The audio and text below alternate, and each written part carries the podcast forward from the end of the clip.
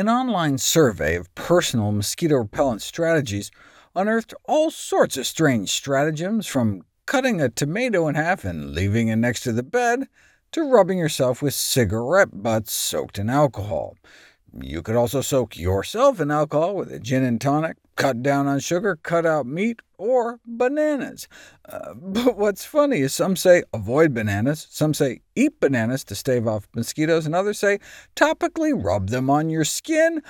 I don't even want to know about what else you might do with them. Eat bananas? Avoid bananas? You don't know until you put it to the test. The impact of the consumption of bananas on attraction of a malaria mosquito to humans.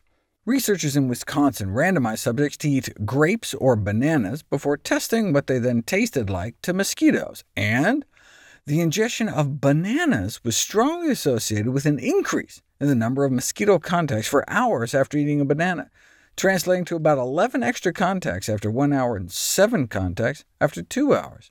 Meanwhile, the ingestion of grapes had no effect. Interestingly, it didn't seem to matter how many bananas you eat at once, as eating three bananas didn't appear to make people any tastier than eating one.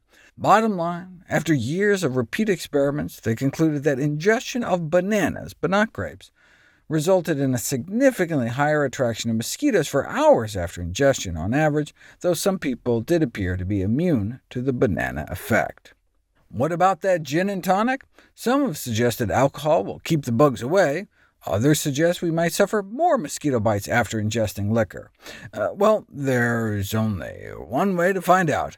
Drink some beer and put your arm in a box with some mosquitoes. The title of the study gives it away. Alcohol ingestion stimulates mosquito attraction. About 40% of the mosquitoes landed on their arms before drinking a bottle of beer, compared to about 50% afterwards. And it didn't appear to have anything to do with changes in sweat production or skin temperature after the booze. It might just be something you start exuding after you drink. And so it's also not just because you got you know, bit a bunch of times because you like blacked out in an alley or something. The researchers concluded that since the percent of mosquitoes landing on volunteers significantly increased after beer ingestion, drinking alcohol stimulates mosquito attraction. But it could just be drinking beer, not necessarily all alcohol, and they only tested one species of mosquito, the one that transmits diseases like dengue, Zika, and yellow fever.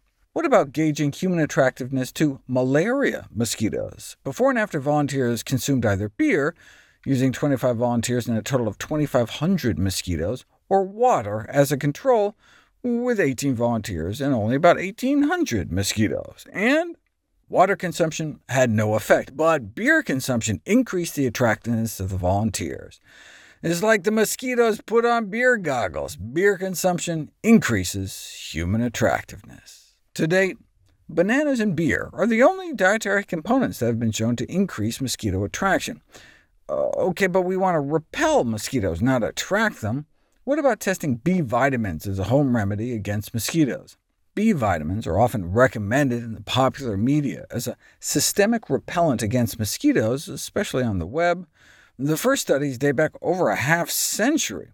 They gave people doses of vitamins B1 and B6, yet in a series of subsequent tests, the mosquitoes probed avidly and bit promptly. Uh, they only tested the vitamins on four people, but the vitamins appeared so useless they didn't think it worth repeating the experiments in view of the obvious lack of repellency of these vitamins.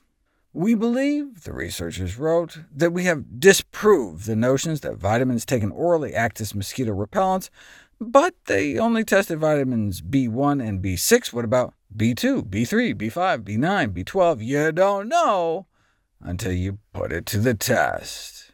These are the results of a small number of published studies, like the one I showed, that suggest that vitamin B complex supplements are not effective as repellents, but these studies were limited by the use of very few human subjects, only one species of mosquito, and a limited number of B vitamins. So researchers decided to put it to rest once and for all.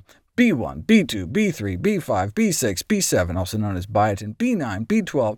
They also just tried a megadose of thiamine, B1, which is rumored to be the most effective B, and nothing. No effect of vitamin B supplementation, any of them.